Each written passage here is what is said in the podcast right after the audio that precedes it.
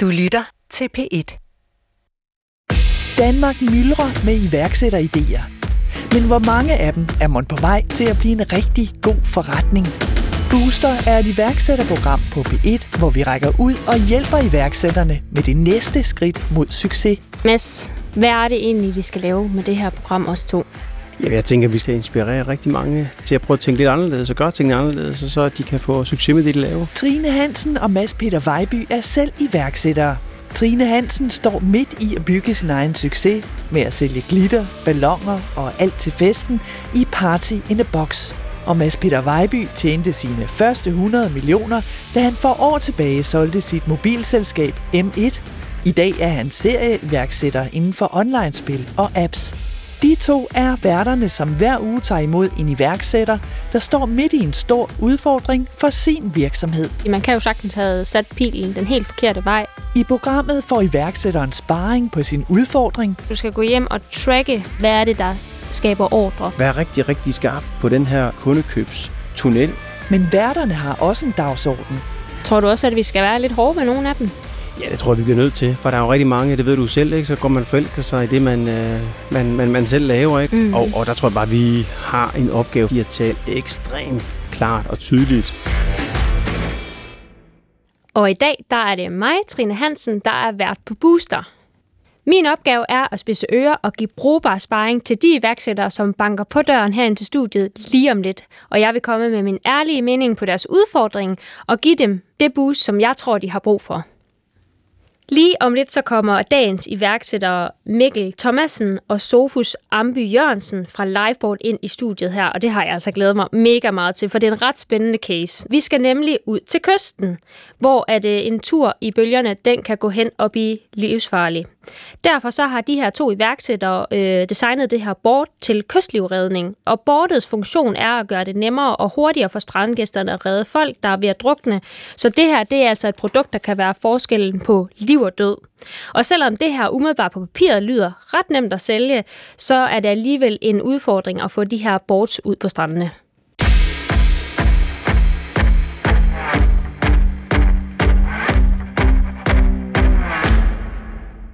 Nu vil jeg egentlig gerne bare sige uh, velkommen til de to medstiftere af Liveboard, uh, Mikkel Thomasen og Sofus Amby Jørgensen. Så uh, kom ind i studiet. Hej Mikkel og Sofus. Hej. Og jeg kan sige for dem, som ikke kan se, hvad der sker her i studiet, der er produkter med.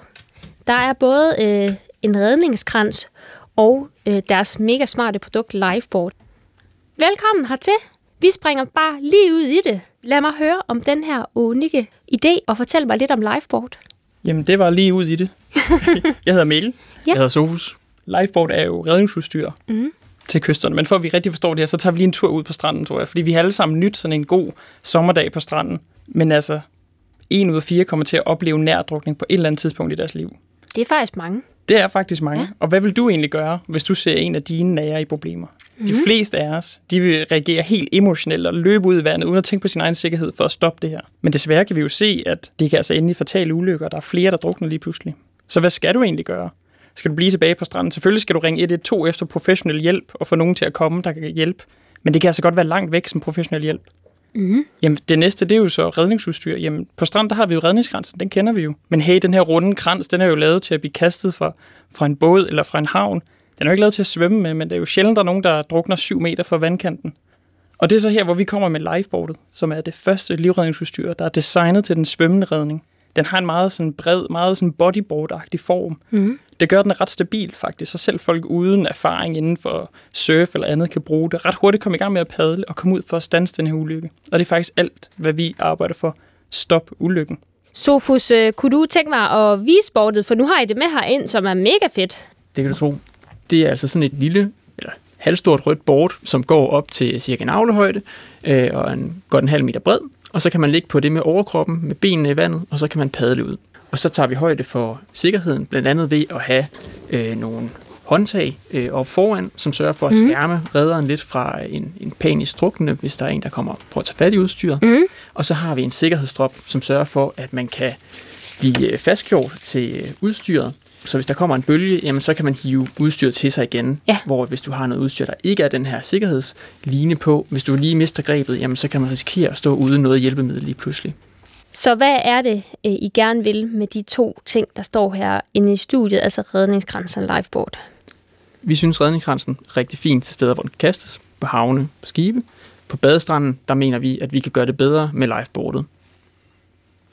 Tak for pitchen, drenge. Øh, Så jeres udfordring, den øh, bunder jo i, at I er ude og konkurrere med redningskransen, som vi alle sammen kender til. Men inden øh, vi går dybere ned, så har jeg lige nogle spørgsmål til jer. Hvordan kom I på ideen?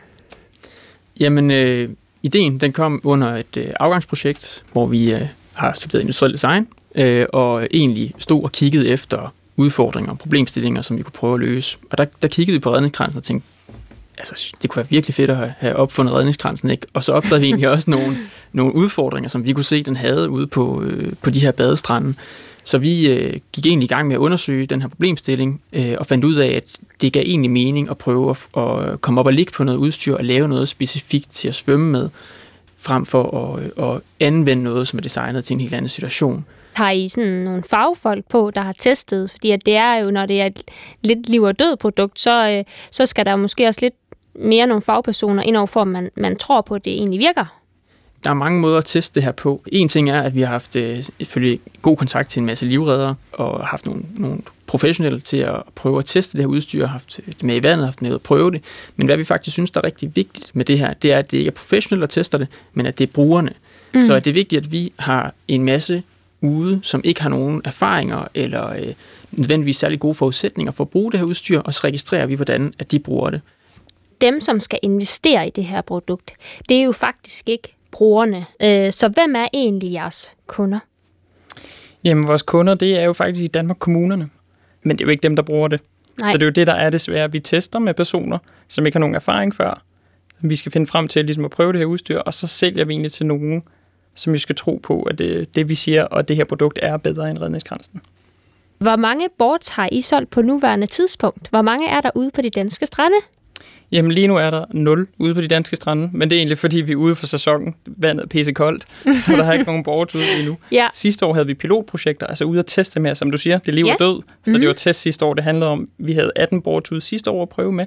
Og lige nu, som det står nu, så har vi solgt et stykke over 50 boards, og inden vi når sommersæsonen, altså vi snakker start i juni, Ja. så regner vi med at have 100 stående ude på de danske kyster. I forhold til et makspotentiale i Danmark, hvor er vi så henne? det samlede potentiale er jo er noget større. Og øh, i år er det måske 5-10 procent af markedet, man kan forvente at komme ind på. Der vil stadig være en stor udstyrspark, hvor at redningskranse og redningsposter stadigvæk står tilbage. Okay. Hvad drømmer I om at gøre med Liveboard som virksomhed? Altså drømmer I om, at det øh, er kun her i Danmark, eller hvad vil I med det? Altså, vi vil gerne bredt ud. Vi starter i Danmark og får lavet en solid base for vores udstyr, sørger for, at det fungerer i alle danske situationer og finde ud af, hvad begrænsningerne er. Og så begynder vi så småt nu her i år at teste øh, rundt i vores nabolande, mm. øh, som har nogle lidt andre vandforhold, og så udvider vi egentlig derfra. Øh, men vi gør det i en hastighed, hvor at vi sørger for at kunne have testet godt nok, så når vi kommer ud til nogle klippekyster, eller nogle større bølger, eller nogle andre vandforhold, så sørger vi for at have, have, have testet godt igennem, før vi sender tingene ud. Og kan I afsløre, hvad det er for nogle nabolande, I har i tankerne? Altså, øh, man kan sige, at Holland, øh, Norge, Sverige er, er meget interessant for os. Også Tyskland er interessante. Ja. Øh, og så har vi også selvfølgelig kig mod, mod de oversøiske markeder, USA og Australien. Jeg er mega fan af Dream High. Det kan jeg godt lide, drenge. Jeg ved jo fra det, jeg driver min egen virksomhed, at det, det her, det bliver jo virkelig ens liv, og det bliver en livsstil. Så hvor meget fylder liveboard i jeres liv? Er det kommet til det her med, at det faktisk er jeres liv og jeres livsstil og, at have den her forretning? Men det, det undgår ikke at blive en livsstil, og det skal det også gerne kunne være. Jeg tror begge to, vi er vant til at have et, et liveboard til at stå op i stuen, og øh, at, øh, at det er blevet en del af, af væggens pynt, at, øh, at der er sådan lidt med, så vi hele tiden er, har udstyr tæt på og kan udvikle på det. Er det øh, accepteret for dem på hjemmefronten, at det er liveboard kontra et eller andet lækkert design, øh, brugskunst? Jamen, det er lækker design. så, øh, Det var et Så rigtig godt det- svar, det der. End of discussion. ja, det var, den lukker vi bare der. Senere vil Trine udpege en forretningsdel i virksomheden Liveboard, som iværksætterne ikke har helt styr på endnu. Der er en ret muskuløs fyr, Baywatch-type. Der er photoshoppet en nissehue ind på ham, og så går han simpelthen på den her lækre strand, og han ser brandgodt ud. Men jeg, jeg tror bare, at der er øh, lidt øh, fejlkommunikation her. Men først vil hun hjælpe Sofus og Mikkel med den udfordring, de selv er kommet med. Så øh, Sofus og Mikkel, øh, I skal forklare mig helt konkret, hvad er det for en problemstilling, I går og bakser med for tiden? Jamen helt konkret, så er det jo redningsgrænsen, fordi den er det her symbol på sikkerhed. Men nu kommer vi med et nyt produkt, som vi siger er bedre, så vi skal være sikre på, at vi ligesom kan få overbevist folk om, at det her er et bedre produkt, der er stående på stranden. Så vi skal have vippet den der redningskrans af pinden, og så skal vi have liveboard ind. Det kan du tro. Og hvordan har I helt konkret oplevet det her øh, problem? Har I, har I fået nogle afslag, som har gjort ondt, eller hvor der er nogen, der har ikke kunne se fidusen i jeres produkt liveboard kontra redningsgrænsen? Det er jo os, der kommer til kunderne. Det er jo ikke dem, der går og tænker, at vores redningsgrænse er ikke god nok. Det er i hvert fald få, der tænker det. Så det er os, der kommer og siger, vi har så et nyt produkt, og så skal de ligesom tænke igennem, jamen, det er måske et bedre produkt. Så vi skal ret langt, før vi ligesom når ud i salgsprocessen om, er det her noget, vi skal investere i? Ja, det kan jeg godt se. Der er virkelig en øh, hård overbevisningsproces der. Øh, jeres udfordring, som jeg ser det, det handler jo egentlig om, hvordan får I markedsført liveboard. For I kæmper med den her redningskrans, og den er jo et universalprodukt. Vi kender den alle sammen. Så I skal ændre det her mindset, som folk har, og derigennem skabe plads til jeres produkt liveboard. Så vi skal derfor tale med en, hvis viden og erfaring kunne hjælpe jer. Og det er dig, Peter Andreas. Er du med på linjen? Det kan du tro. Det er så dejligt, og tak fordi du vil være med. Grunden til, at vi har dig med, det er, at du har over 30 øh, års erfaring i kommunikationsrådgivning for både øh, private og offentlige instanser. Øh, ja. Så du er jo en virkelig fed sparringspartner lige at have med ind for en kort stund. Hvad synes du om den udfordring, som Mikkel og Sofus står over i forhold til deres produkt Liveport? Det første, jeg synes om den, det er, at den er svær. Altså, det, det, er, det er ikke en udfordring, man lige øh, overkommer med, med et fingerknips. I er jo ude og skal øh, lave en ny kategori, simpelthen. Og det er noget af det sværeste, når, når man skal ud og, og forklare folk, at der rent faktisk er et behov for det. Øh, hvis jeg skulle prøve at danne en parallel, så kunne jeg sige, øh, dengang der kun fandtes breve og, øh, og telegraflinjer, øh, så var der en gut, der hed Graham Bell, som opfandt telefonen. Peter Andreas, må jeg lige spørge dig om noget? Ja. Brev og telegraf, kan vi komme med et lidt mere nymodens produkt, vi kan relatere til, øh, hvor du kan danne en parallel, fordi at, øh, jeg kan godt afsløre, at vi er lidt unge herinde i studiet, så er der et eller andet, du siger, øh, det her det har været noget lignende den udfordring? Ja, hvis jeg skulle drage en parallel, så kunne det være dengang man opfandt mobiltelefonen, og ville prøve at sælge den. Det tog næsten 10 år, og ikke kun fordi de var store og, og dyre, øh, men lige så meget fordi, at... Øh, et eksempel. Det, som... Må jeg også prøve at give et eksempel, Peter Andreas? Det kan du tro. jeg tænker lidt på den her øh, cykelhjelm, der hedder Høvding. Det er en rigtig god parallel. Altså, øh, hvad hedder det, øh, det her med, at øh, i, i første omgang var det faktisk enormt svært at få danskerne til at bruge cykelhjelm. Altså, mange var bange for at få hattehår, Øh, og synes jo, man lignede, ja, at man synes jo, at, at også når man havde hjelmen på, at man lignede øh, en, en idiot. Men, men det var virkelig altså, øh, alvorligt jo, øh, så mange ulykker, der skete, øh, mm. hvor, hvor, hvor folk kom til skade. Ja. Derfor gjorde øh, staten blandt andet en meget stor indsats for, at nu skulle vi alle sammen til at køre med cykelhjelm. Og da det så endelig var blevet accepteret at, at, at blive set i byen med en cykelhjelm på, så kommer der et nyt produkt, som, øh, som øh, hvad hedder det, så skal ud og vende kategorien om igen. Og det var en af deres store udfordringer. Altså det her med at sige, du er faktisk lige så sikker, eller måske endda bedre, men mere sikker, når du cykler med øh, en form for oppustig cykelhjelm, som ingen kan se, før det går ja. galt. Ja. Og det var ret svært for dem at komme ind på markedet. Mm.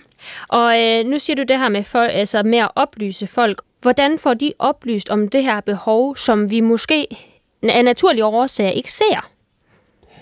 Enten så skal I ud og låne øh, afsindig mange hundrede millioner kroner og lave en intensiv øh, reklamekampagne. Øh, Men så er der også en lidt mere realistisk vej at gå.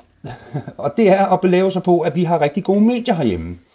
Og så øh, lave en øh, massiv øh, medieindsats, hvor I faktisk dæmper navnet Liveboard og jeg selv som afsender prøver at gå ud og lave en generel historie, som er velunderbygget med nogle gode tal, og I har allerede nu nogle gode undersøgelser, øh, I kan bruge, som fortæller, at der rent faktisk er et problem med de her øh, redningskranse. de er ikke så sikre, som vi går og tror. Men så har jeg altså også en, øh, en, en anden udfordring. Det er valgår. Og hvis der er noget, øh, hvis der er noget, der er svært at få politikere til i et valgår, øh, så er det at lave forandringer. Der er en foranværende dansk statsminister, som har sagt noget af det klogeste øh, om danskerne, der nogensinde har sagt. Han siger, at danskerne kræver forbedringer, men nægter forandringer. Og øh, hvad hedder det? Noget, der er enormt svært at få politikere til i et valgår, og det er jo kommunalvalgår i år, det er at pludselig begynde at lave om på noget i deres kommune, som øh, beboerne har været vant til at kigge på i hundredvis af år. Hvis politikerne gjorde det, fra den ene dag til den anden, bare pludselig skiftede alle redningskrans på strandene ud med et lifeboard i stedet for, så vil man vække en af de mest frygtede målgrupper i kommunalpolitik, nemlig øh, læserbrevsskriverne. Det er dem, som øh, oftest øh, hvad hedder det, er gået på pension og ikke har andet at lave, end at holde øje med, at verden ikke forandrer sig.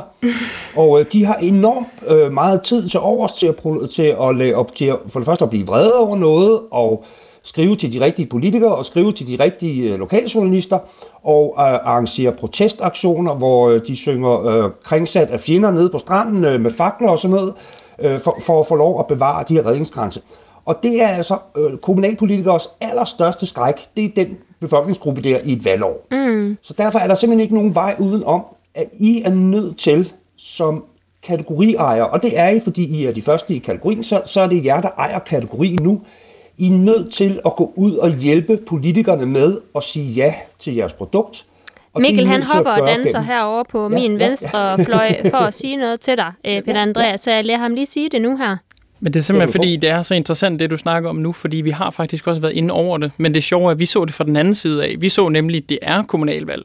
Og det bliver rigtig godt, fordi det er jo en mærkesag, det her det kan vi i hvert fald få bygget op, og det er jo specielt, nu er det selvfølgelig på kystkommunerne, hvis vi er over på vestkysten, hvor vi har rigtig meget strand, der var det det her med, jamen kan vi vente om, så det bliver i stedet for, at vi venter på, at der sker en ulykke måske, og vi får de kedelige nyheder, jamen kan vi så sætte det her op og være progressiv. Det er en mærkesag at, at arbejde med vandsikkerhed, få det her op og fortælle den gode historie om innovation og nyt udstyr, der sikrer deres stranden. Så det er jo ligesom den anden vej rundt. Jeg kan også godt se din vej, men, øhm, men vi håber, vi kan køre det den, den positive vej med lokalpolitikerne. Det, det, det er også mit håb, men det er enormt svært øh, at gøre det, før I har anskueliggjort, øh, anskueliggjort, at der faktisk også er et problem. Fordi noget af det, kommunerne også er øh, hvad hedder det, under, under overvågning på, det er at bruge penge på noget, som borgerne ikke synes er vigtigt. De står jo og skal sælge det ind til kommunerne. Vi snakker lidt mere herover i markedsføring og kommunikationen. De skal sælge ja. det ind til kommunerne. Så lad os sige, at de skulle lave en stor kampagne skal kampagnen så være rettet mod kommunen, eller skal kampagnen være rettet mod brugeren? Eller skal de ud og lave to forskellige strategier, øh, først til indsalget, og så skal de bagefter øh, lave explainers og, og forklare befolkningen, hvordan det skal bruges? Altså, hvordan griber man det her an? Fordi det er en kæmpe mundfuld. Ja, og man skal, man skal ikke øh, lave to strategier, man skal lave tre. Det er simpelthen en trætrinsraket, Først skal man anskueliggøre, at der øh, er et behov. Det vil sige, I, I, I er nødt til at starte med et lidt halvnegativt budskab, der hedder, det, den redningskrans er, har aldrig været mening, at den skulle stå på en strand. Øh, og det skal gøres rettet mod brugerne. Altså, øh, vi forbrugere er nødt til at, at, at lære, det der elskede og skattede ikon, som vi kender, det har altså nogle problemer med sikkerheden. Og så skal man, i, så, så det næste trin i 60 raketten så få præsenteret øh, Lifeboard som løsningen på det problem over for kommunerne. Kommunalpolitikere er jo også borgere, så de vil også være blevet påvirket af den, det, det første trin i raketten, hvor I anskueliggør, at der er et problem. Når øh, anden trin i raketten så er overstået, og I forhåbentlig øh, har lavet aftaler øh, med øh, en masse kommuner om, at de skal aftage jeres produkt, så skal I tale med brugerne igen, og i samarbejde med kommunerne tage ansvaret for at lære brugerne, hvordan man så bruger det her. Så det har du fuldstændig ret i, øh, at det er, øh, det, er, det er en stor opgave, og man er nødt til at se det i nogle trin, hvor man venter på, at det første trin er overstået, inden man går videre til det næste trin. Det synes jeg faktisk var ret øh, rar måde at få, få anskueligt gjort på, hvordan man kan gribe det an, fordi det er jo bare en kæmpe mundfuld. Så hvis man koger det her helt ned, så handler det om at øh, anskueliggøre, at der er et behov, så skal ja. vi øh, have det ind øh, og overbevist øh, kommunerne. Og nummer tre, når de så er overbevist, så skal vi have brugerne øh, med på bussen og få dem til at forstå, hvordan man bruger det, og at det rent faktisk er et behov. Er det er det, det, du siger, Peter Andreas? Det er fuldstændig, hvad jeg siger. Bare sagt meget mere præcis, end jeg selv kunne gøre det. det er så fint. Jamen, jeg kigger over på øh, Mikkel og Sofus, øhm, og har I nogle øh, spørgsmål til Peter Andreas? Hvordan kommer vi ud og får, får lagt det her pres på at få brugeren og behovet øh, ud i det danske? Jeg synes, at I har en historie, der er god nok til, at øh, jeg tror, der er mange medier, der vil synes, at det her faktisk er en interessant historie. Øhm, og hvis I kan bakke det op, det, det man bare skal huske, når man, når man, øh, hvad hedder det, øh, når, når man prøver at fortælle om et problem via medierne, det er, at journalister er skide irriterende, fordi de tjekker, hvad man siger. Så, så øh, hvad hedder det, I skal sørge for, at I virkelig har jeres shit i orden, når man så må sige. Altså, øh, I skal være 100% sikkerhed, øh, sikre på, at hvis I går ud og påstår, at der er et problem med redningsgrænsen, at det så faktisk er så stort, som I påstår, og at det kan have øh, alvorlige konsekvenser for eksempel jeres hjemmeside kunne jeg se, der har I sådan en meget illustrativ video, hvor en, der svømmer med et lifeboard, og en, der svømmer med en redningskrans, er fotograferet oppefra. Og I skal være 100% sikre på, at hvis I går ud med sådan et filmklip for eksempel, så er det ikke en kunstig skabt situation, hvor den person, der har redningskransen, øh, er blevet bedt om at svømme lidt langsommere og sådan noget. Ikke? Men, men hvis I har jeres shit i orden, øh, så tror jeg, at øh, I, har, I har en historie og I har en mission, som, som øh, også vil være interessant for medierne, uden at medierne føler, at de bliver spændt for jeres vogn, når man så må sige. Og, og der... det tror jeg, I vil komme meget længere med, end at prøve at, at sparke den i gang selv. Og det vil jeg jo egentlig gerne øh, bakke op, Peter Andreas, for jeg ved jo om nogen, at hvis man lander det rette medie, den rette timing, så kan det virkelig give et boost til ens virksomhed, som man slet ikke tør at drømme om. Så øh, det er måske et ret godt afsluttende råd for Peter Andreas til jer to. Har I ellers øh, et sidste spørgsmål, I har brænder inde med? Altså, jeg vil bare sige tusind tak. Det var super fedt at få et andet perspektiv på det. Det her, vi sidder i dagligdagen og løber hovedet mod væggen på. Så det sætter vi pris på. Velkommen, og jeg vil sige tillykke med, at I har dannet jeres egen virksomhed. Det har jeg selv gjort, og det er den næstbedste beslutning, jeg har taget, siden jeg friede til min kone. Tak fordi du vil være med. Velbekomme.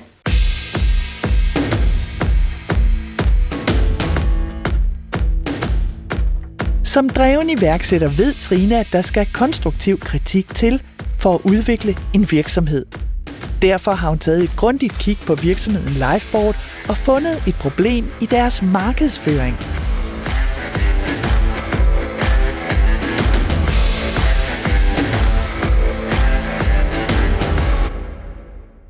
I kom ind med den her udfordring, som vi har kigget på og snakket om og fået gode råd. Øhm, og jeg har jo øh, været inde og kigge lidt på jeres sociale medier. Der øh, befinder jeg mig jo rigtig meget øh, i min hverdag. Og øh, jeg blev meget opmærksom øh, på nogle af de billeder, I for eksempel har på jeres Instagram. Og øh, som jeg også synes lægger sig lidt op af den udfordring, I har. Når I lægger et opslag op på social media. Det kan være Facebook, det kan være Instagram. Hvem gør I det så for, og hvem kommunikerer I til? Jamen, det er et godt spørgsmål. øhm, man kan sige, at på sociale medier er vi egentlig ikke noget så bredt ud, som man kunne håbe. Men, men det, det, vi kunne håbe på på sigt at bruge sociale medier til, er jo at få udbredt noget generel information til befolkningen og dem, der kommer til at bruge det her udstyr i sidste ende. Men samtidig har det egentlig endt med, at sociale medier har meget været en platform for os til at nå ud til eksperter, øh, livreddere, folk i branchen, øh, som så har fået en, en mere personlig relation til os, og som vi har været ude og, og lave nogle aktiviteter med. Så vi har egentlig primært fået en, et form for netværk igennem vores sociale medier, som er forholdsvis lukket i øjeblikket, men vi kunne godt tænke os at åbne op og, og få noget større reach, øh, så vi også kan formidle mere om vandsikkerhed generelt. Okay, så når vi snakker øh, eksperter, så er det jo øh, dem, som øh, skal være med til at, at, at bakke jeres beslutningen op for kommunerne om at ligesom øh, investere i det her. Og øh, så har jeg jo jeg grænsket den her Instagram lidt. Der blev jeg mærke i tre billeder. Det første billede, det er jeres julehilsen. Det er lige et billede fra mig. Men jeg ved ikke, om det er et billede for kommunerne. Der er en ret muskuløs fyr, Baywatch-type. Der er øh, photoshoppet en nissehue ind på ham, og så går han simpelthen på den her lækre strand, og han ser brandgodt ud. Og jeg synes jo ellers, det er et dejligt billede, men jeg, jeg tror bare, at der er øh, lidt øh, fejlkommunikation her. Øh, fordi for mig, der er det her mere sådan et, øh, et paradise-lignende øh, billede. Øh, og nummer to billede, øh, det er det er tre gutter, der har været ude at prøve liveboard, og det er faktisk et rigtig godt billede. Det er rigtig autentisk. Jeg går meget øh, ind for autenticitet på sociale medier. Øh, og de er også rimelig trimmede, de her fyre. Men den ene her står med en øl i hånden. Og så bliver jeg bare... Der, der går alt øh, af for mig, fordi han skal jo ikke hoppe på det board, hvis han er øh, vissen. Altså, det dur jo ikke. Jeg tror, det er faktisk kundi. Ja, men det ligner det kunne ligne en øl. Det er der ingen, der ved, for jeg kunne ikke gennemskue. Vi snakkede godt nok om, var det en øl, var det en Faxe Kondi.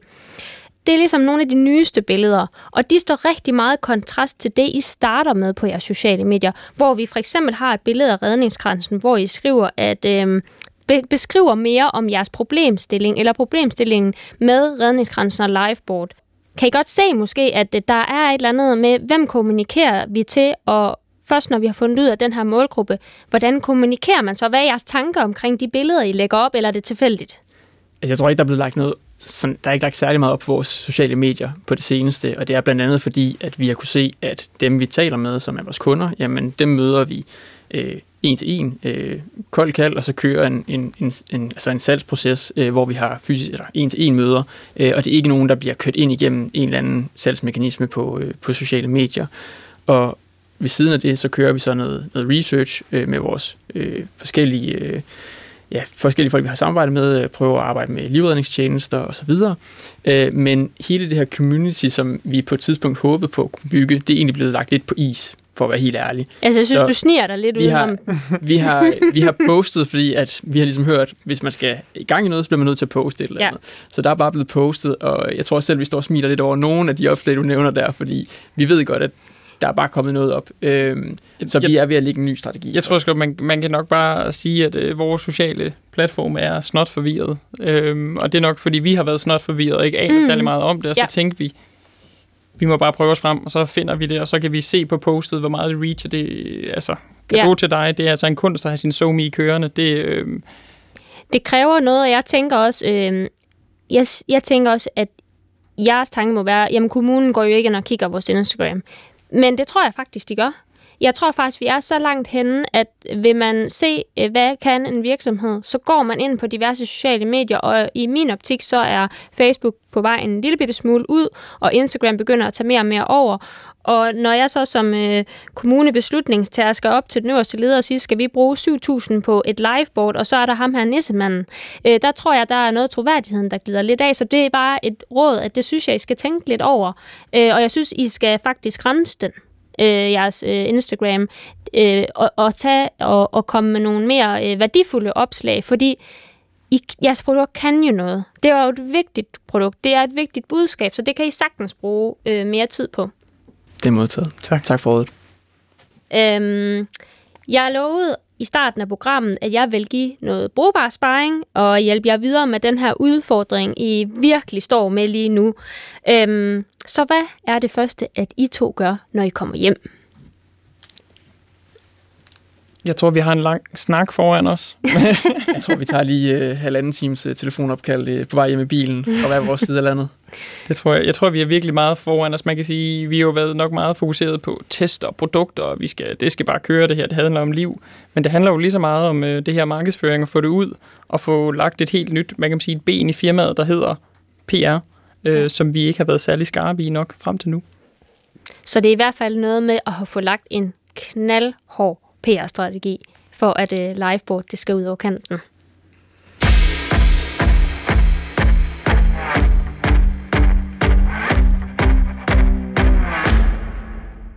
Jeg er sådan helt høj, fordi at øh, jeg synes, det er så vigtigt, at når man kommer her ind i Booster, så skal man gå herfra med noget. Og det blev bare så sindssygt konkret med trætrinsraketten, og jeg kunne jo se på drengene, at når jeg sagde det her med julemandsbilledet, så forstod de jo med det samme, hvad jeg sagde. Og det var jo også noget af det, de sagde, at de skulle snakke lidt om i, på bilturen på vej hjem. Så øh, jeg tror virkelig, at de har fået et boost i dag.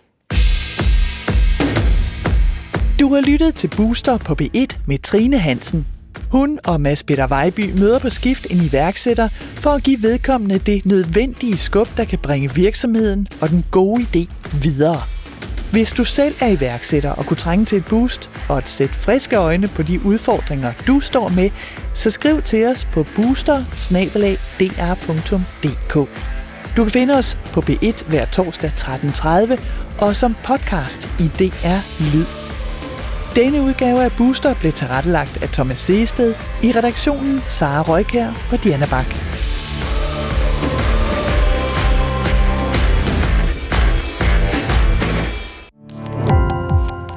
Gå på opdagelse i alle DR's podcast og radioprogrammer. I appen DR Lyd.